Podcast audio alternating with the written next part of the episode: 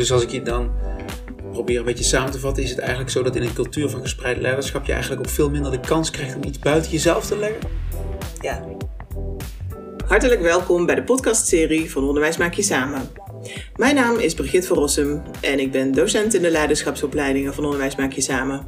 En mijn naam is Job Christians, directeur-eigenaar, eveneens van Onderwijs Maak Je Samen. Deze podcastserie is bedoeld voor iedereen die werkt in het onderwijs of in een kindcentrum. In ieder geval iedereen die iets heeft met het onderwerp leiderschap. En die werk wil maken blijvend van zijn of haar leiderschap. Haal eruit wat er voor jou in zit en we wensen je heel veel plezier met deze podcastserie. Ja, Job, een beetje een speciale podcast deze. Want we zitten opeens een soort van met de rollen omgedraaid. Ik kon nog net eventjes de opening bij je wegkapen net. Zo van, nou, ik ga deze podcast openen.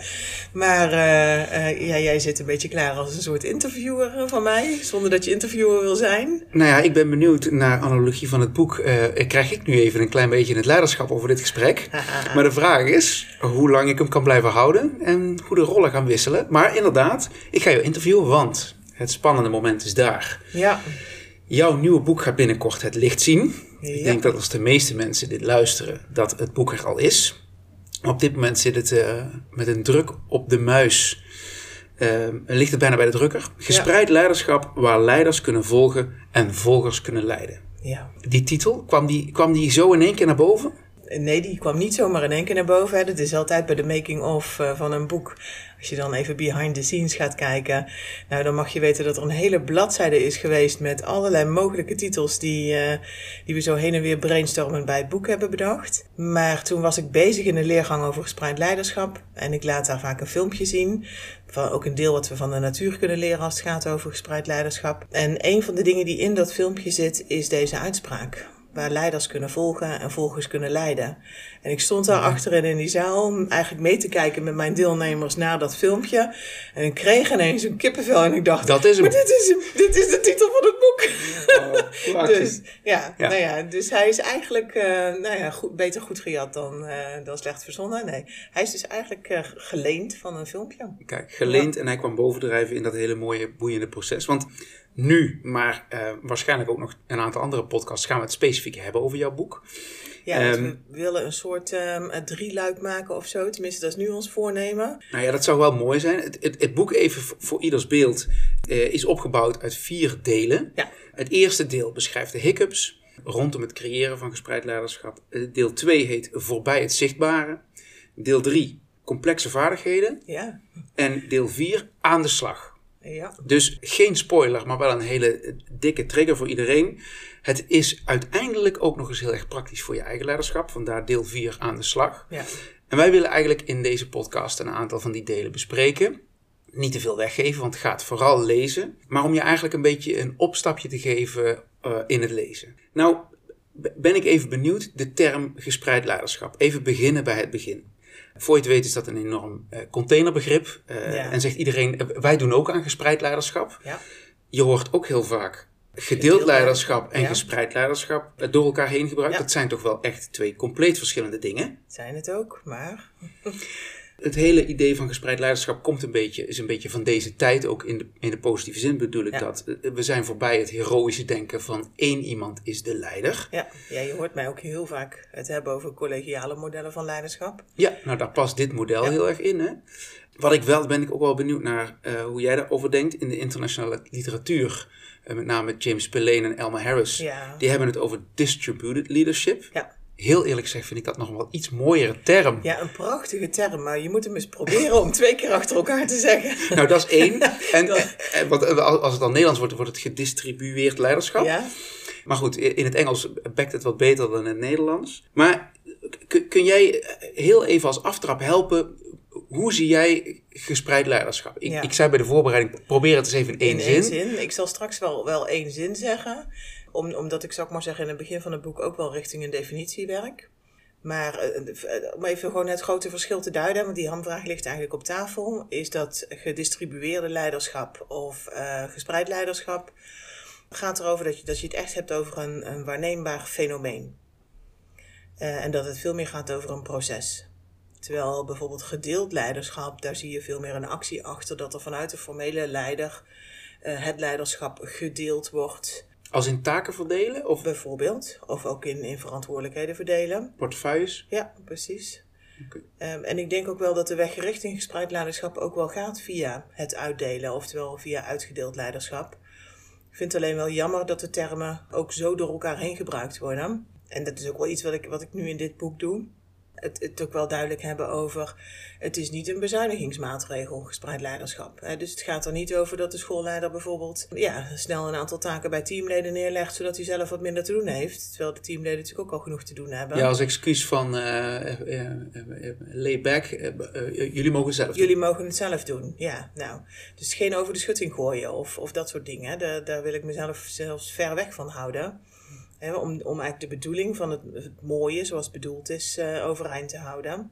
En dan gaat het over dat je dus leraren eigenlijk veel meer de ruimte en de kans geeft om hun expertises te ontwikkelen Mhm. eh, en te kunnen benutten in school. En daar waar ze het, het zien, hè, dus dat ze ook de verantwoordelijkheid daarvoor kunnen nemen. En eh, dat ze het dus ook kunnen zeggen op het moment dat zij dus gewoon degene zijn die daar ja, op dat moment het meest handige antwoord op hebben. Want je sch- beschrijft gespreid leiderschap is meer een fenomeen. Ja. Dan denk ik, wat, wat, wat, wat zie ik dan als, als, als ik voor de ruit van een organisatie sta en naar binnen kijk? Ja. Wat, wat zie ik dan gebeuren anders dan bij een wellicht wat meer traditionele vorm van leiderschap? Ja, ik denk het grote verschil wat je daar ziet is dat er, ik, ik maak nu met mijn handen een soort driehoek. Mhm. Hè, maar dat je hebt, ehm, zonder dat er een volger is, heb je geen leider. Dat is ook in een klassieke situatie zo. Maar eh, bij gespreid leiderschap wisselt de situatie. Dus Oké. per, in klassiek leiderschap wisselt de situatie natuurlijk ook. Maar, maar per wisselende situatie kunnen dus ook de leider en de volger wisselen. Dus de ene keer leid jij, de volgende keer leidt een ander, de volgende keer leidt eh, zelfs ook voorwerpen eh, en, en eh, bedoelingen kunnen leidend zijn. Dus leiderschap hoeft niet eens per se in een persoon te zitten. En per situatie kan er dus een andere leider zijn en zullen er dus ook andere volgers zijn. Dus het is eigenlijk het principe van het leiderschap ligt als het ware in het midden. Ja. Daarover later meer. Ja. Maar het wisselt dus per situatie wie Ja. de leiding neemt. Ja, ja. Heel Nou, kort gezegd wel, ja. Eh, ehm, eh, altijd moeilijk om tot de essentie te komen bij zoiets, maar volgens mij eh, een nadeel behoorlijk. Jij bent daarover dus weer een boek gaan schrijven, want eerder schreef je een boek samen met Anje Ros over gespreid leiderschap. Wat maakte dan dat je zei, of dacht, of vond, ik moet, ik moet, hier, ik moet hier nog meer over schrijven? Ja, eh, om het boek wat ik met Anja heb geschreven, daar beschrijven we eigenlijk heel duidelijk de, eh, de routes naar gespreid leiderschap toe. En eh, daar laten we ook een heel aantal scholen aan het woord die die route afgelegd hebben.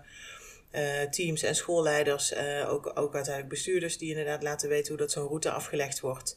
En daar zit veel meer het werken in de zichtbare wereld. En als je dan dus aan een aantal eh, voorwaarden voldaan zou hebben, dan gingen Anja en ik ervan uit dat je dan dus inderdaad dat fenomeen van gespreid leiderschap zou kunnen waarnemen als je inderdaad door eh, eh, het raampje van die organisatie stond te kijken. Hè, dat, je dan, het. ja, dat je dan heel veel van die driehoekjes tegelijkertijd zou zien en dat je dan dus dat fenomeen zou kunnen waarnemen. Mm, nou ja, en, en sinds het verschijnen van dat boek, dat was in 2019, eh, had ik natuurlijk al, al de organisaties in het vizier die er al een eindje mee waren. Eh, heb ik ook steeds meer organisaties ontmoet eh, die midden in het proces zaten van die ontwikkeling. En zag ik eigenlijk dat die organisaties tegen eenzelfde soort ja, hiccups aan gingen lopen. Dus er was iets wat er steeds voor zorgde dat het net niet helemaal vanzelf ging. Nou, ik heb er daar ja, een heel aantal van mogen eh, ontdekken in, eh, in dialoog met de schoolleiders ehm, en hun teams.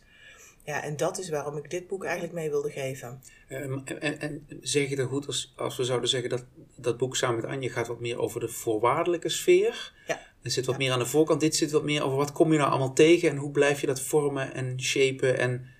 ja. Of als je nog een ander onderscheid zou willen maken, dan is het het boek wat ik met Anje heb gemaakt, zit veel meer in de zichtbare wereld. En, en dit zit veel meer in de onzichtbare wereld. Mooi. To- Toch nog even naar dat, terug naar het, naar het begrip. Hè. Je had het net over eh, nou ja, eh, iets van wat een criticaster zou kunnen zeggen: van het is geen bezuinigingsmaatregel. Het klinkt natuurlijk heel mooi hè, dat iedereen leiding neemt op het moment dat het van hem of haar verwacht wordt, of vindt dat hij of zij dat zou moeten doen. Ja, ik zou ook als ik een beetje kritisch zijn van, nou, dat klinkt allemaal wel heel zacht en vriendelijk. Oh, en eh, ik, ik, hoef dus, ik, ik hoef dus geen leiding te nemen als ik het niet zou willen.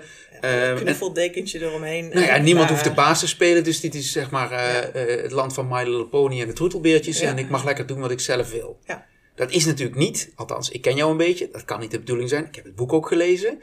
Maar als buitenstaander, die we ook willen verleiden om te gaan lezen, is dat zo?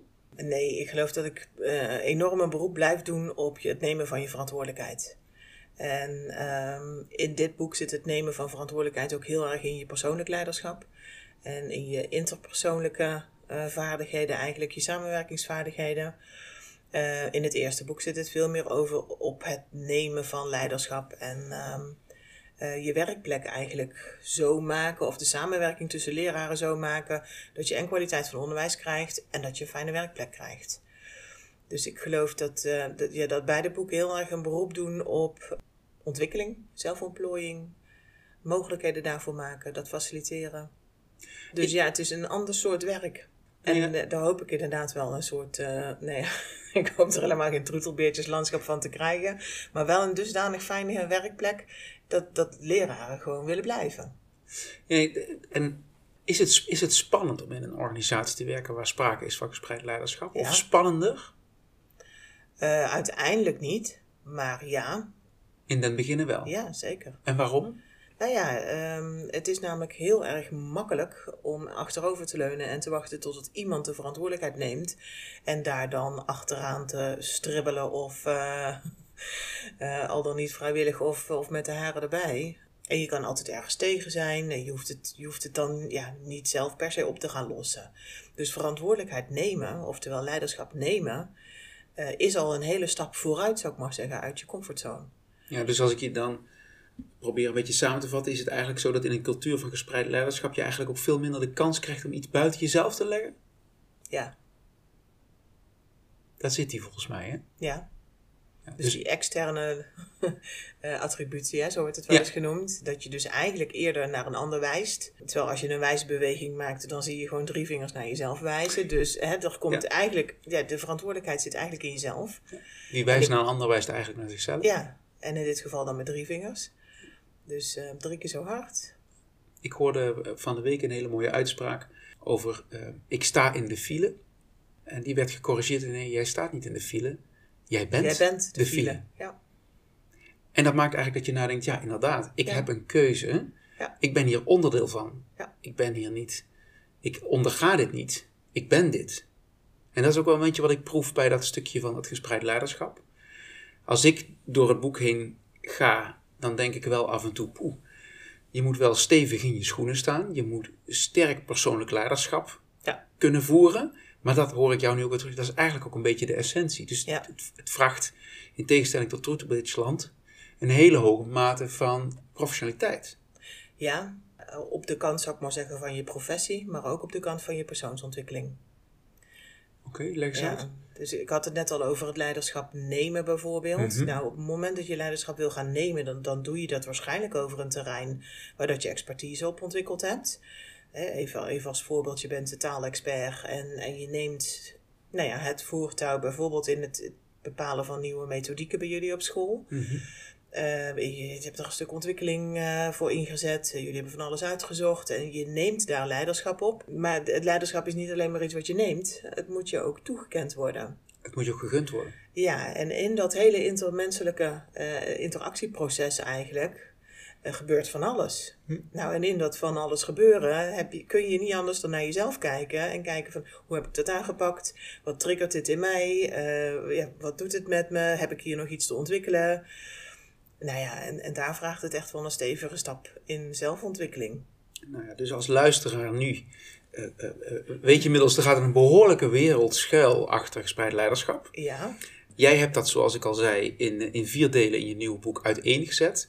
Ik denk dat we nu een hele mooie trigger of teaser hebben gegeven aan de luisteraars om te gaan lezen. Mijn voorstel is om in de volgende podcast-afleveringen per deel kort, of we ze allemaal doen, nou, dat eh, laten we even in het midden, maar dat we even in die andere delen ook wat gaan neuzen met elkaar het gesprek eh, voeren, om daar de lezers ook eh, toe te verleiden om daarin verder te lezen. ja, Goed idee toch? leuk. Mocht je in de tussentijd nadenken over ehm, waar kan ik meer lezen, hou de webwinkel van Onderwijs Maak je Samen of alle communicatie die we uitsturen in de gaten. Of de brievenbus, hè? Of de brievenbus, ben je vriend van Onderwijs Maak je Samen, dan krijg je hem inderdaad automatisch toegestuurd. Maar zoals gezegd, houd in de gaten, we blijven bij je. En mocht je nou een vraag hebben rondom dit hele boeiende thema gespreid leiderschap, Laat het achter in de comments als uh, Brigitte of ik iets over deze podcast op LinkedIn uh, uh, heeft gezet. Want we gaan er graag blijvend met je over in gesprek. Ja, of hele korte termijn. We zijn straks op een AVS-congres. Daar ben ik. Daar zijn, als het goed is, ook ja, dat zou wel heel mooi zijn. Ja, daar moet hij zijn. Daar moet hij zijn. Dan ja. moet hij van de drukker terug zijn. Ja, dus, dus mocht je een handtekening willen... een handtekening te zetten, ja. Dan kan die gesigneerd worden met blauwe pen, zoals ze dat bij OCW noemen. Oh, dan moet ik wel aan een blauwe pen denken. Je legt de lat wel hoog, joh. Ja, heel goed. Dat houden we zo.